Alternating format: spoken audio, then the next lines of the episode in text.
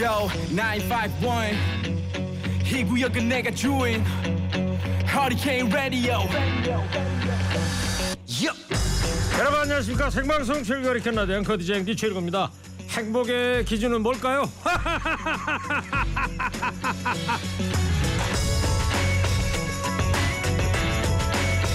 체중 일 킬로그램을 빼는 것보다 더 어려운 거는 그 체중을 꾸준히 유지하는 겁니다.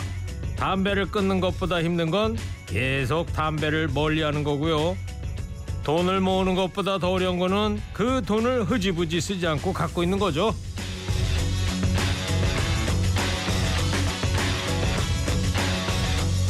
그러고 보면 살면서 진짜로 힘든 일은 뭔가를 이루는 것보다 그 이뤄낸 것을 지켜나가는 게 아닌가 싶네요.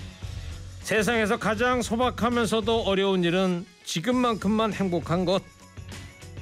더 많은 걸 바라기보다는 지금 가진 행복을 마음껏 느끼는 것 아닐까요? 이렇게 한번 마인드 컨트롤 해보자고요. 주말을 앞둔 금요일 지금 이 순간이 나는 가장 행복하다. 이월 십일 금요일 시동하셨습니까? 좋은 음악 꽈랄 뉴스 한정 무휴 하리케인 라디오 출격. Carpenters, Top of the World.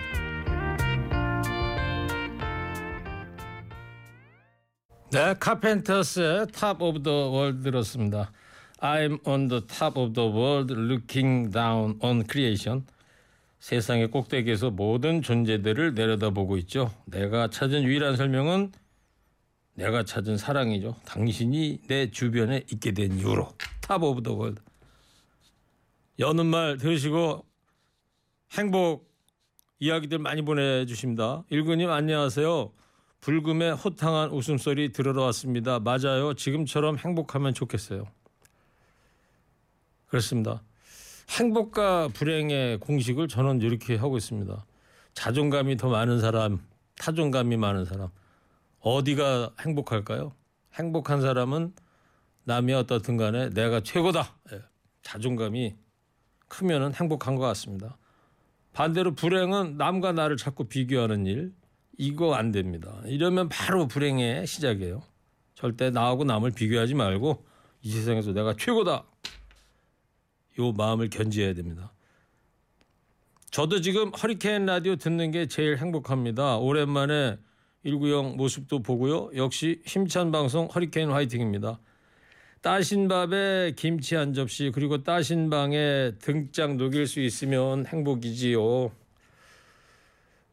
이 문자 소개해드리니까 지금 트리키의 그 비극 뉴스 화면을 통해서 보고 있으면 얼마나 참 아 저렇게 나락으로 빠질 수 있는가, 어떻게 해야지 도와드릴 수 있을까 이런 생각밖에 없는데, 그러면서 한편으로는 아 그냥 지금 김치 지금 보내주신 것 마냥 따신 밥에 김치 한 접시 이게 행복이 아닐까 이런 생각도 해보고 있어요.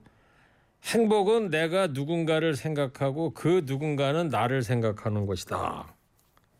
행복은 내가 누군가를 생각하고 그 누군가는 또 나를 생각하는 것이다. 오, 좋은 명제입니다. 예, 좋습니다. 노래 한 곡 듣겠습니다. 이번 달 이십칠일에 드디어 병역 의무를 마치고 돌아온다고 하더라고요. 김수찬입니다. 주현미 씨와 같이 부른 사랑만 해도 모자라. 그리고요 소집 해제하면 바로 허리케인 라디오에 나오기로 약속했습니다.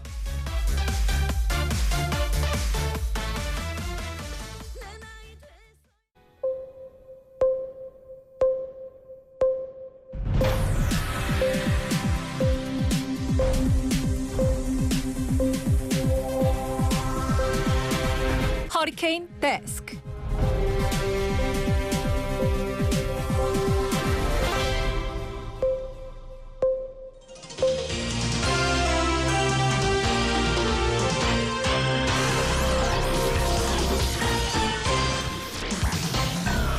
먹고 살기 힘들어도 지나치면 안 되는 세상 소식 전해드립니다. 허리케인 데스크. 첫 번째 소식입니다. 더불어민주당 이재명 대표가 대장동과 위례 신도시 개발 티케이 의혹에 대해서 오늘 다시 검찰에 나와 조사받고 있습니다. 십삼 일 만에 검찰 출석입니다. 이재명 대표는 오전 열한 시 이십 분쯤에 서울중앙지검에 출석했는데요. 유권 무죄, 무권 유죄, 검사 독재 정권의 결연히 맞서겠다면서 입장문 읽어 내려갔습니다. 지난달 이십팔 일 조사 때 이 대표는 서면 진술서 삼십삼 쪽을 제출했었는데요. 여기에 입장이 모두 담겼다면서 추가 진술서는 내지 않겠다고 밝혔습니다. 반면에 검찰은 이번 조사를 앞두고 이백 쪽이 넘는 질문지를 준비한 상태입니다. 이 대표 측은 심야 조사에는 동의하지 않겠다는 입장이어서 조사 과정에서 또다시 신경전을 벌일 수도 있어 보입니다. 이거 대잡인가요? 왜 이 주 전하고 달라진 것도 진척된 것도 없어 보이죠?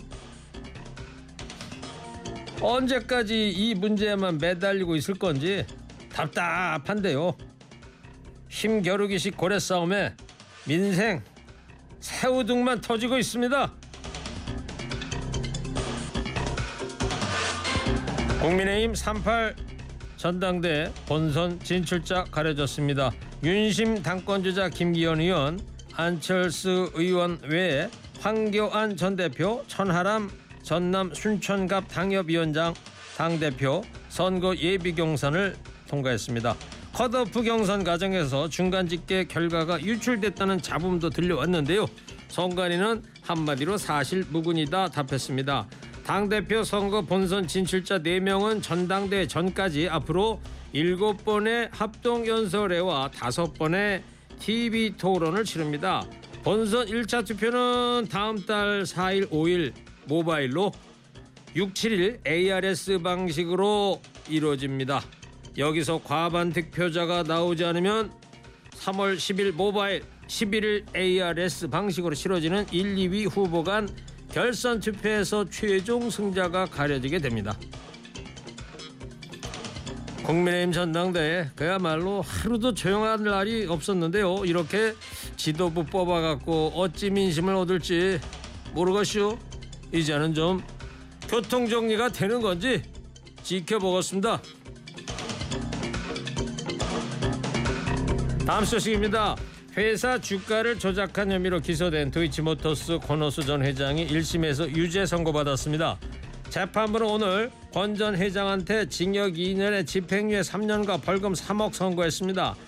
또 주가 조작 선수로 활동한 이모 씨한테는 징역 이 년과 벌금 오천만 원, 김모 씨한테는 각각 징역 이 년에 집행유예 삼 년, 벌금 이억 원 선고했습니다. 권 전 회장은 지난 이천구 년 십이 월부터 이천십이 년 십이 월까지 이 시즌과 짜고 구십일 명의 명의의 계좌 백오십칠 개를 동원해서 도이치모터스 주가를 끌어올린 혐의 받고 있습니다. 권 전 회장은 지난 이천팔 년 말 도이치모터스가 우회 상장한 뒤에 주가가 하락하면서 투자자들한테 주가 부양 요구를 받자 범행을 저질렀고 주가는 네 배가량 상승한 것으로 조사됐습니다. 김건희 여사가 주가 조작에 돈을 대는 이른바 전주 역할을 했다는 의혹도 불거졌는데요. 재판부는 관련 의혹에 연루된 김건희 여사에 대해서는 언급하지 않았습니다. 서울중앙지검은 김건희 여사의 도이치모터스 주가 조작 연루 의혹 수사에 대해서 모든 수사를 똑같이 진행하기에 현실적인 어려움이 있다 이렇게 변명했습니다. 이거 살아있는 권력에 대한 수사는 뭉개고 있다는 말 아닙니까? 시간 끌고 끌다가 공소시효 끝났다면서 종결할 생각 설마 아니겠죠? 법원이 곽상도 전 의원 아들의 오십억 원 퇴직금이 무죄라고 했지만 김만배 씨가 아예 곽 전 의원 아들을 통해서 돈을 주겠다고 말하는 육성 녹음 테이프가 공개됐습니다.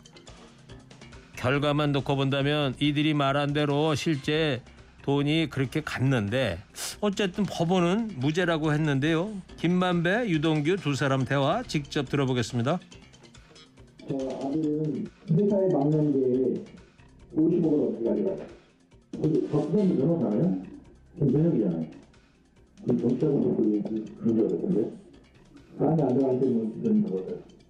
어, 아들한테 가져왔겠죠. 음. 아들이 이렇게 받아왔다 그러면 나중에 아들 문제가 나중에 그걸 그거는 형이 이제 기술적으로 잘 할 테니까. 그거는 형이 기술적으로 잘할 테니까 걱정 마라. 예. 이천이십 년 시월 김만배 씨, 유동규 전 본부장 나눈 대화입니다. 여섯 달 뒤인 이천이십일 년 사월 곽 전 의원의 아들 병채 씨는 성과급과 위로금 포함해서 퇴직금 오십억, 실수령액 이십오억 받았습니다. 법원에 일단 이 육성 파일들이 조작된 것은 아니라면서 증거로는 채택을 했습니다. 그러나 증거는 되지만 들은 말을 다시 옮기는 말이라서 유죄의 증거는 아니다. 이렇게 밝혔습니다. 직접 말한 게 아니라서 믿기 어려우면 직접 밝혀보면 될 거 아닌가요? 그러나 당사자들이 부인하니까 검찰 수사는 여기서 더 나아가지 못했습니다. 법원은 검찰이 명확하게 입증하지 못한 이 점을 내세워갖고 사실로 인정하지 않은 셈이고요. 한마디로 뭐냐? 검사와 판사들의 완벽한 콜라보였는데요. 그런 식이면 여태 검찰이 밝힌 누군가의 입을 통한 이재명 대표의 의혹은 다 증거가 되지 않는 건가요? 마지막 소식입니다. 사월로 예정된 국회 연금개혁특별위원회 국민연금개혁안 발표가 사실상 무산됐습니다. 산하민간자문위원회와 합의한 조안 마련에 실패하자 특위는 공을 정부로 넘겨서 연금개혁 시계를 원점으로 되돌려놨습니다. 불가피한 국민적 갈등을 회피하려는 것인데 내년 총선을 의식한 무책임한 행보로밖에 볼 수 없습니다. 정부와 국회가 서로 핑퐁만 하면서 연금개혁이 제대로 될지 낙관하기 어려워졌습니다. 앞서 자문위는 보험료를 올리고 납부기간 늘리지 않은 데까지는 합의를 했는데 소득 대체율을 둘러싼 입장 차이를 좁히지 못했죠. 전문가도 국회도 책임 회피에 급급하다는 지적을 피할 수 없게 됐습니다. 윤석열 대통령은 작년 칠월 또 올해 일월 달에 연금, 노동, 교육 개혁은 이 삼 대 개혁은 국민이 정부에게 명령하셨다고 강조했습니다. 국민 앞에 스스로 제시한 책임과 약속은 지켜져야 하죠. 보험료를 더 내란 걸 달가할 리 없는 표심의 눈치만 본다면 과거의 실패를 되풀이할 수밖에 없습니다.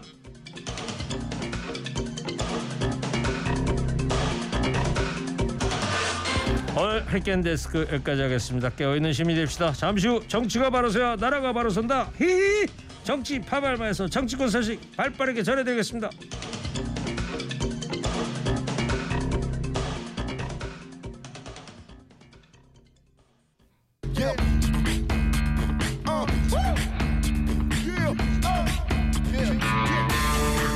정치가 바로 서야 나라가 바로 선다. 정치권 소식 발빠르게 전달해드립니다. 정치 파발마.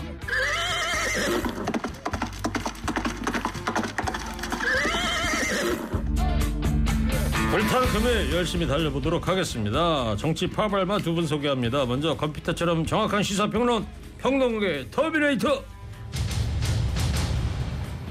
배종호 세한대 교수입니다. 어서 오세요. 네, 안녕하십니까, 배종호입니다. 이어서 평론계 키다리 아저씨 키다리 미스터송은 미스터송입니다. 송국권 시사평론가입니다. 어서 오십시오. 네, 안녕하세요. 반갑습니다. 네. 자, 청취자 여러분들, 에, 민주당 오늘은 이런 문자를 받아보도록 하겠습니다. 이재명 대표가 말한 권력이 없다고 없는 죄를 만드는 유권무죄, 무권유죄, 이 발언에 대해서 여러분들 어떻게 생각하는지 다섯 글자로 보내주시기 바랍니다. 자, 먼저 이재명 대표의 오늘 포토라인에 섰던 입장 들어보도록 하겠습니다. 무검 유죄입니다. 곽상도 전 검사의 오십억 뇌물 의혹이 무죄라는데 어떤 국민들이 납득하겠습니까? 사실 많이 억울하고 많이 힘들고 많이 괴롭습니다. 그렇지만 제 부족함 때문에 권력의 하수인이 된 검찰이 이제 권력 그 자체가 됐습니다. 피해자로서 감수할 수밖에 없습니다. 네, 들으셨죠? 유검무죄, 무검유죄. 자, 이재명 대표의 말을 했는데 어떻게 생각하시는지.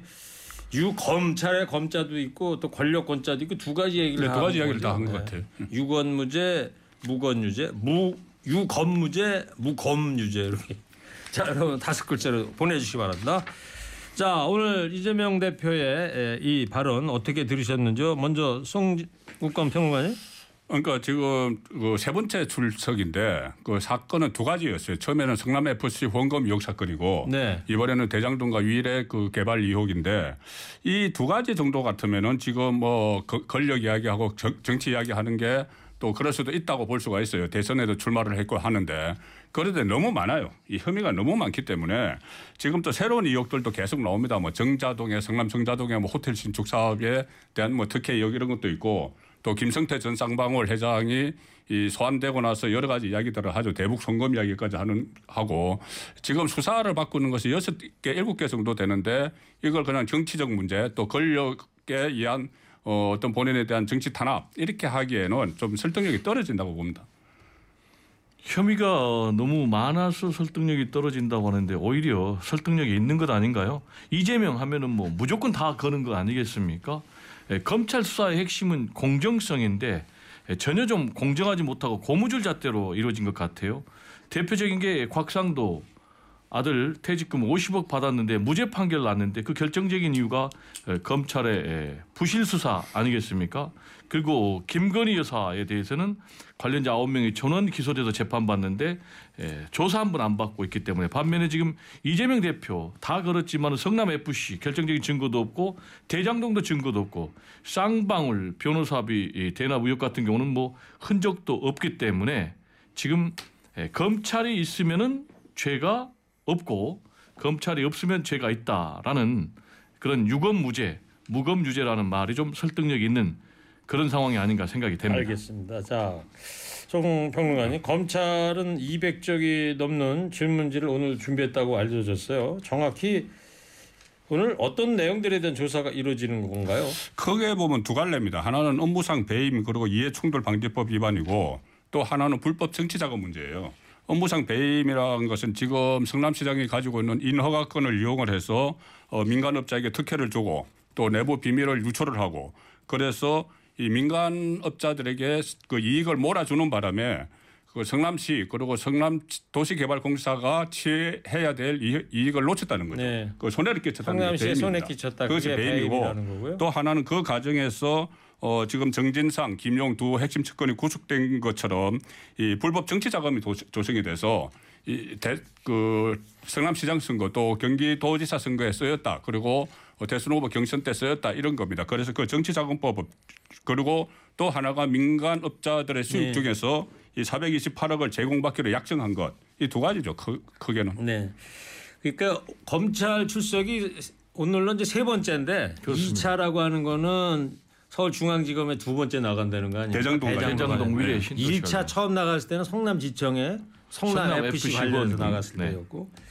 자, 이 대표는 지난 일 차 서울중앙지검 출석할 때 삼십삼 쪽짜리 서면 진술서 내용으로 답변을 가름한다고 그러던데 검찰이 구체적인 답변으로 협조해달라 했음에도 추가 진술서조차 내지 않는 것 두 분 어떻게 보시는가요? 배종호 교수님. 뭐 결론은 똑같으니까요. 뭐 어떤 답변, 어떤 진술서를 내놔도 어, 검찰은 자신의 신하대로 대우로 구속영장 청구하고 기소하고 어, 재판 통해서 처벌하겠다라는 이제 그런 수순을 밟겠다는 걸 다 알고 있기 때문에 에, 답변이 무의미하다 이렇게 지금 이재명 대표는 판단하고 있는 것 같아요. 오늘 출석하면서도 모든 진술을 검찰은 조작, 창작의 재료로 사용할 것이다 이렇게 또 어, 주장을 했어요. 그래서 창작의 재료로 사용하니까. 웬만하면 저 답변을 진, 답변 진술을 하겠다 이런 얘기 아니겠어요? 그래서 이제 오늘은 이제 서면 진술서를 지난번에 내놨기 때문에 에, 결국은 사실상의 묵비권 이건 이제 일종의 방어권입니다. 헌법에 보장된 정상적인 피의자의 권리거든요. 네. 한동훈 법무부 장관도 핸드폰 비번 얘기를 안 했잖아요. 그런데 이런 얘기들이 나오고 있어요. 제발 좀 김건희 여사도 이런 묵비권조차도 좀 사용할 수 있는 그런 기회를 좀 줘봐라. 라는 그런 비아냥도 나오고 있습니다. 네, 그 얘기는 좀 이따 더 하고요. 도이치모터스 얘기는. 송범부장님은 어떻게 보셨어요? 이재명 대표가 변호사죠. 그러니까 이렇게 그 대응을 하는 것은 자기 패는 보여주지 않고 검찰이 가지고 있는 카드가 뭔지 패가 뭔지 그것을 보려는 거, 그, 그 차원에서 이렇게 대응을 하는 거죠. 그런데 각, 각론을 만약에 이렇게 답변을 하게 되면은 말꼬리를 검찰에게 이, 잡힐까봐 이렇게 본인이 가지고 있는 것을 보여주지 않는 이 상황인데 이게 깨진 적이 한 번 있어요. 성남 에프씨 그때 수사를 받으면서 본인이 지금처럼 이렇게 일종의 묵비권을 행사를 했는데 검찰이 새로운 전혀 예상 밖의 문건을 하나 내놨죠. 뭡니까? 네이버에서 작성한 내부 문건입니다. 정진상 씨가 네이버에 요구한 사안 이것을 검찰이 불쑥 더 밀었을, 어, 내밀었을 때 그때 이재명 대표가 상당히 당황을 해서 아, 정진상이 그랬단 말이냐 하고 좀 어. 또 답변 시간이 더 길어진 그런 사례도 있기 때문에 네. 이번에도 뭐 검찰이 어떤 저 증거를 내밀 수도 있습니다. 그래요. 자, 민주당에서는 그동안 배종호 교수님 네. 정영학 녹취록을 근거로 해서 사백이십팔억 원의 주인은 유동규 단 한 명이다 이런 주장을 해오지 않았습니까? 음, 지금 정영학 녹취록 얘기를 얘기하시는 거죠? 네. 근데 이게 뭐 조선일보 보도에 따르면은 새로운 내용이 나왔다. 지금 이 얘기를 하시는 거죠? 네. 네. 그런데 이건 뭐 상당히 좀 제가 볼 때는 별 의미가 없다고 보여지는 게 이게 이천이십일 년 말에 이미 검찰이 발견했다고 그래요. 그런데 왜 이걸 이제야 검찰이 언론에 흘리고 있을까? 특히 조선일보를 통해서 제가 볼 때 한마디로 여론몰이형이라고 보고요. 두 번째로는 민간 속기사가 했던 것하고 검찰 속기사가 했던 그 녹취록이 서로 다르다는데 과연 누가 맞는지도 좀 의문이고요. 그러나 이제 누가 맞든 틀리든 결정적인 것은 이게 직접 증거는 안 된다는 것이죠. 그게 무슨 얘기냐. 곽상도 전 의원 같은 경우에 이번에 정여랑 정영학 녹취록이 다 있었지만은 추가적인 물증이 없어가지고 결국은 무죄가 됐거든요. 그래서 내가 가지고 있는 것이 사십구 퍼센트의 반이다라는 것이 민간 속기사의 속기록이고 검찰 속기사는 이제 걔네가 해가지고 결국은 유동규 혼자뿐만이 아니고 정진상, 김용도 관련됐다라는 그런 검찰의 주장인데 정진상, 김용은 전면 부인하고 있거든요. 그러면은 어떻게 이걸 가지고 이재명 대표까지 경제 공동체로 엮어낼 수 있을 것인지 여기에 대해서 지금 뭐 조홍천 의원 같은 경우는 현실적으로 불가능하다 네. 이렇게 주장을 하고 있습니다. 자, 성평론가님 지금 그 녹취록의 어떤 신빙성에 예, 물음표가 좀 찍힌 상태 아닙니까? 어떻게 봐야 돼요? 이것도 좀 마찬가지입니다. 정영학 녹취록이 처음에 검찰이 제출을 했을 때 이 녹음 파일과 녹취록을 같이 제출을 했습니다. 그런데 녹음 파일이라는 파일은 것은 그 음성이죠. 음성 그대로. 음성, 음성이 담긴 파일과 녹취록은 그것을 풀어 쓴 거죠. 예. 그래서 민간 속기사로부터 받아서 풀어 쓴 것과 녹음 파일을 동시에 제출을 했는데 지금까지는 그 녹취록, 그러니까는 민간 속기사가 쓴 것을 가지고 계속 이야기를 했습니다. 그런데 이번에 검찰에서 검찰 소속 속기사가 다시 이것을 풀어보니까 이게 다른 내용들이 있다라는 거죠. 녹취 내용이 녹음 내용과 실제 녹음과 녹취가 다른 게 나왔다는 겁니다. 네. 조금 전에 그 설명한 게 그런 건데 가령 예를 들어서 어, 내가 가지고 있는 게 사, 뭐 반이야 이렇게 됐는데 그 녹취록에는 그렇게 되어 있습니다. 그런데 실제 녹음 파일에는 걔네가 가지고 있는 게 반이야 이렇게 돼요. 그럼 걔네들은 복수들, 복수지 않습니까? 지금까지 민주당은 어, 유동규 씨 혼자라고 이야기하는데 여기에서 검찰에서는 유동규 씨 외에 정진상, 김용까지 있다. 그러니까 이 녹취록이 이 편리할 대로 본인들에게 유리하게 좀 편집이 된 네. 그런 흔적이 지금 발견이 된 거죠. 그리고 이천십일 년에 했, 아 이천이십일 년에 했다고 말씀하셨는데 그때 이것을 검찰에서 문재인 정부 검찰에서 확인을 했지만 그냥 그 묵살하고 넘어간 거죠. 알겠습니다. 자. 오늘은 이재명 대표가 검찰 소환에 앞서 말한 유검무죄, 무검유죄 여러분들 어떻게 생각하시는지 다섯 글자로 받고 있습니다. 맞는 말이다. 출생도 혐의. 출생도 혐의라는 문자는 무슨 뜻으로 보내셨을 것 같아요? 출생도. 출, 출생도 혐의다. 그러니까 이것저것 모든 것을 뭐 혐의로 갖다 붙인다. 모든 것이 죄다. 재활용 수사. 숨만 쉬어도 죄다. 엄청 실감나대 또 솔직합시다 이렇게 보내셨고 쇼하지 마라 누구를 향해서 쇼하지 마라 하셨을까요? 예. 또 자수의 광명 이런 문자를 보내주셨습니다. 자, 국민의힘 전당대회 얘기해보겠습니다. 오늘 오전에 예비경선 결과 발표됐습니다. 네, 그렇습니다. 그 대표로 이 컷오프를 그 했는데 그 대표 주자 중에서는 네 사람이 지금 컷오프를 통과를 했습니다. 이 김기현, 안철수, 천하람, 황교안인데 이 득표 순위가 아니고 그 가나다 순위입니다. 왜냐하면은 네. 득표는 발표를 하지 않았어요. 그리고 또 최고위원회는 여덟 명이 컷오프를 통과를 했고 또 청년 최고위원회에서 네 명이 컷오프를 통과를 했는데 어, 특히 뭐 가장 관심을 갖는 모으는 것은 아무래도 그 대표 경선이겠죠. 네. 대표 경선에서 어, 당초 예정대 그 예상대로 양강을 형성하고 있는 친윤의 김, 그 김기현 그리고 안철수 후보가 들어갔고 어 그리고 천하람 후보가 들어갔어요. 네. 천하람 후보가 늦게 출발을 했는데 이 황교안 후보와 같이 그 포함이 됐고 그 대신에 그 현역 중진 국회의원 윤상현, 조경태 후보는 탈락을 하는. 네. 그래서 천하람 후보가 들어간 것이 어, 가장 이변이다 이렇게 받아들이고 예. 있죠. 어디 뉴스 전문 채널 그 빨간 자막에 보니까 이 성만 쓴 걸로 보니까 가나다 순으니까 김안천황. 천왕 김한천왕. 예. 자, 배 교수님 네. 최고위원하고 청년 최고위원 예비 경선에서는 비윤이 웃고요 친윤은 좀 운 것 같아요. 제가 볼 때는 세 가지 특징이 있는 것 같아요. 첫 번째 이준석계가 확실한 위력을 보여줬다. 네. 대략 한 이십 퍼센트 정도가 되는 것으로 어, 전망이 되는데 여기 이제 반윤 세력까지 합해놓으면 한 토탈 삼십 퍼센트가 되는데 이 세력들이 절, 결국은 결집해서 이준석계 총 네 명이 이번에 출사표를 던졌거든요. 지금 천하람 대표고. 이십 퍼센트, 삼십 퍼센트 얘기는 뭐 득표율 얘기라는 게 아닌 거죠. 아, 그렇습니다. 세력을 네. 얘기하는 겁니다. 네. 분포를. 네. 어, 그리고 최고위원. 허은하, 김용태 둘 다 됐고요. 또 이기인 청년 최고위원 그래서 네 명이 다 일단 본경선에 네. 들어가게 됐습니다. 친윤계 인사 쪽은 이제 울었는데 어떤 분들이 네 그리고 두 번째 들었죠? 특징 친윤계가 탈락을 다수했습니다. 예, 윤석열 대통령 후보 시절에 수행팀장 이용, 수행당장 이만희 그리고 친윤 예, 또 박성중 의원이 다 탈락을 했습니다. 아마 너무 후보가 난립을 해가지고 표가 분산이 되면서 예. 탈락한 것이 아닌가 이렇게 생각이 되고요. 어, 세 번째로는 이제 안철수계가 전원 탈락했습니다. 예, 최고위원 또 그리고 청년 최고위원 모두 탈락을 해서 당내 세력 기반 역시 안철수 후보가 취약하구나라는 예. 것을 보여줬고 저는 이제 이걸 보면서 과연 일 차에서 게임이 끝날까? 아니면 결선 투표까지 갈까? 이게 좀 헷갈립니다. 아, 헷갈려요? 네. 송... 친윤이 상당히 셉니다. 예, 송평론가님 어떻게 보세요? 아 이렇게 그 사 강의 대, 대표 경선을 놓고 보면 사 강이 이렇게 하면은 일 차에서 오십 퍼센트 누구 누구든지 득표하기 어려운 상황이 되는 겁니다. 이 어려운 상황이 되면 결국은 결선 투표가 가는데 네. 이게 천하람 후보가 들어간 것이 어떤 작용을 할까? 제가 이렇게 그 한번 분석을 해보니까 이것이 오히려 김기현 후보에게 유리할 수가 있어요. 음. 왜 그러냐면은 가령 직업 그 여론조사대로라면은 김기현 안철수가 올라갈 텐데.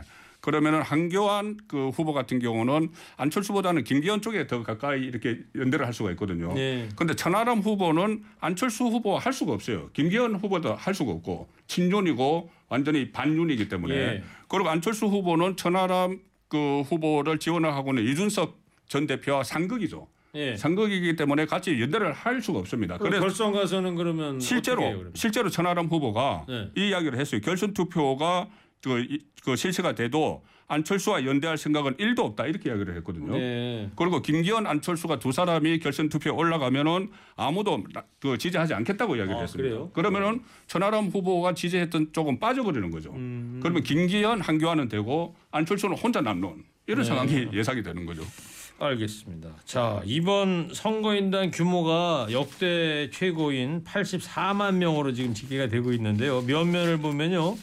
영남 당원 과반이 깨지고 수도권과 이공사공 세대가 늘어났던데 이런 변화가 본선에서는 어느 후보한테 유리할 것 같아요? 아무래도 뭐 안철수, 천하람 두 후보가 김기현 후보에 비해서는 좀 상대적으로 유리하다 이렇게 볼 수밖에 없습니다. 그 이유는 이제 첫 번째로 숫자가 지난번에 삼십만에서 팔십사만 명으로 늘어났기 때문에 세 배 정도 늘어났으니까 조직표가 좀 한계가 있습니다. 그래서 네. 친윤 후보가 상대적으로 불리한 요소고요. 두 번째로는 이공삼공 사공 비중이 한 오 퍼센트 포인트 늘어났습니다. 그래서 반면에 또 오십 대 이상은 오 퍼센트 포인트가 줄었기 때문에 이것도 김기현 후보에게는 좀 불리한 요인이고요. 네. 그리고 이제 수도권 같은 경우에 오 퍼센트 포인트가 늘어났고요. 반면에 영남 는 이제 오 퍼센트 포인트가 줄었습니다. 이것도 이제 김기현 후보에게는 불리한 요소죠. 네, 그렇겠네요. 네, 그래서 네. 과연 이런 부분이 어떻게 작동을 할지. 그러나 이제 말씀하셨지만은 이 위하고 삼 위하고 표가 분산될 가능성이 상당히 높아요. 그리고 어, 과연 결선 투표를 가게 되면 이 이, 삼 위 표가 제가 볼 때는 뭐 지금 진행 상황으로 보면은 일 위일 가능성은 김기현 후보가 좀 높아 보이는데. 과연 이, 삼 위 후보가 결선 투표에서 지지층이 합쳐질지도 좀 지켜볼 대목입니다. 네. 자, 이제 티비 토론회도 하고 뭐 여러 차례 뭐 하는 거죠. 정견 발표도 하고. 그렇습니다. 그 일곱 번 그 강역 근역별로 네. 일곱 번 이렇게 합동 토론회를 벌입니다. 예. 그리고 또 그 티비 토론이 네 번이 있어요. 그렇게 해서 삼월 팔일 날 최종. 네, 삼월 팔일까지 그렇게. 어, 서로 토론을 하고 하, 하기 때문에 예. 지금 뭐 대의원 그러니까 당원 책임당원 구성도 변수가 되지만 아무래도 앞으로 한 한 달 가까이 진행되는 본격적인 경선에서 우열이 드러날 수가 있죠. 알겠습니다. 자, 오늘 청취자 여러분께 이재명 대표가 조사에 앞서 말한 유검무죄, 무검유죄, 검찰 권력이 있는 자는 무죄, 검찰 권력이 없는 자는 유죄 이 발언에 대해서 여러분들 생각 다섯 글자로 받고 있습니다. 검사 권력왕. 후진국 됐다. 꼬우면 검사해. 먼지 나올라. 반면에 네 죄를 말해. 또 하늘이 안다. 방탄용 권력이다. 자, 송평론 네. 윤석열 대통령 지지율이 오늘 금요일이나 나왔지 않습니까? 네네. 한국갤럽이 지난 칠일부터 구일 사이에 전국 십팔 세 이상 천이 명을 대상으로 진행을 했습니다. 자세한 내용은 한국선거여론조사심의위원회 홈페이지를 참고하시면 되는데 어, 일단 긍정평가 잘하고 있다가 삼십이 퍼센트, 잘못하고 있다가 오십구 퍼센트가 나왔어요. 네. 이 계속 그 연초부터 좀 윤석열 대통령의 지지율의 상승세로 반등이 됐는데 설 연휴 이후에 다시 또 그 하락세로 돌아서는 그런 양상이 되고 있습니다. 삼 주 전에 대비해서 긍정평가는 사 퍼센트 그리고 지난주에 대비해서 긍정평가는 이 퍼센트 포인트가 떨어졌고 예. 부정평가는 삼 주 전에 대비해서 사 퍼센트 지난주 대비해서 삼 퍼센트 포인트가 또 올라가는 그래서 상승세가 일단 꺾이고 다시 하락세로 접어드는 그 상황이 됐는데 예. 오늘 이, 이 정당 지지율 조사가 상당히 의미가 있어요. 여당이 야당을 따돌리기 시작을 했는데 어, 국민의힘이 삼십칠 퍼센트, 민주당이 삼십일 퍼센트. 이 격차는 오 개월 만에 최대치의 격차가 벌어졌다. 그래서 어, 일정 정가에서는 이것이 지난주 민주당이 장애로 나갔지 않습니까? 예. 그 효과가 아닌가 이렇게 분석을 하고 있죠. 예. 세 교수님 어떻게 보세요? 음, 좀 상당히 좋지 않아요. 어, 왜냐하면 뭐 설 연휴 이후에 계속해서 지금 하락세가 이어지고 있는데 결국 이 얘기는 윤석열 대통령이 국정 운영 잘 못한다는 얘기고 이렇게 국정 운영을 잘 못한다고 평가하는 이제 결정적인 것은 경제와 민생이 안 좋다는 거예요. 지금 이제 긍정평가한 요인을 봤더니 외교 공정 뭐 이런 부분이고 어, 경제와 민생에 대해서는 사 퍼센트밖에 평가가 안 나왔거든요. 반면에 이제 부정평가 일 위는 경제 민생 물가에 잘 못한다가 십칠 퍼센트로 그래서 이거는 순식간에 바뀔 그런 음, 여론조사 결과가 아니다. 예. 경제와 민생 물가가 앞으로도 계속 나빠지기 때문에 이걸 바꾸지 않으면은 윤석열 대통령의 이런 저조한 국정운영 지지율은 상당 기간 그대로 고착될 가능성이 높다. 이렇게 전망이 됩니다. 알겠습니다. 자, 여기까지 듣고요. 두 분도 마지막으로 한 줄 평해 주시기 바랍니다. 권력이 없다고 없는 죄를 만드는 유권무죄, 무권유죄, 또 유검무죄, 무검유죄, 이재명 대표 발언에 두 분의 생각 다섯 글자로 두 분도 한 줄평 해주시기 바랍니다. 먼저 배종호 교수부터 해주세요. 삼, 이, 일. 이게 나라냐? 잘했군, 잘했어. 잘했군, 잘했군, 잘했어. 잘했답니다. 이게 나라냐? 다섯 글자. 예. 진짜. 자, 이어서 송국관 평론가님 해주세요. 삼, 이, 일. 자다가 봉창. 확실합니다. 확실합니다. 찾아가 봉착입니다. 누가 봉착이 누가? 이재명 대표가. 전혀 엉뚱한 소리라는 의미죠. 알겠습니다. 어쨌든 뭐 두 분의 한줄평이었습니다. 자, 정치 파발마 오늘 여기까지 하겠습니다. 배종호 교수, 성국관 평론가였습니다. 고맙습니다. 감사합니다. 감사합니다.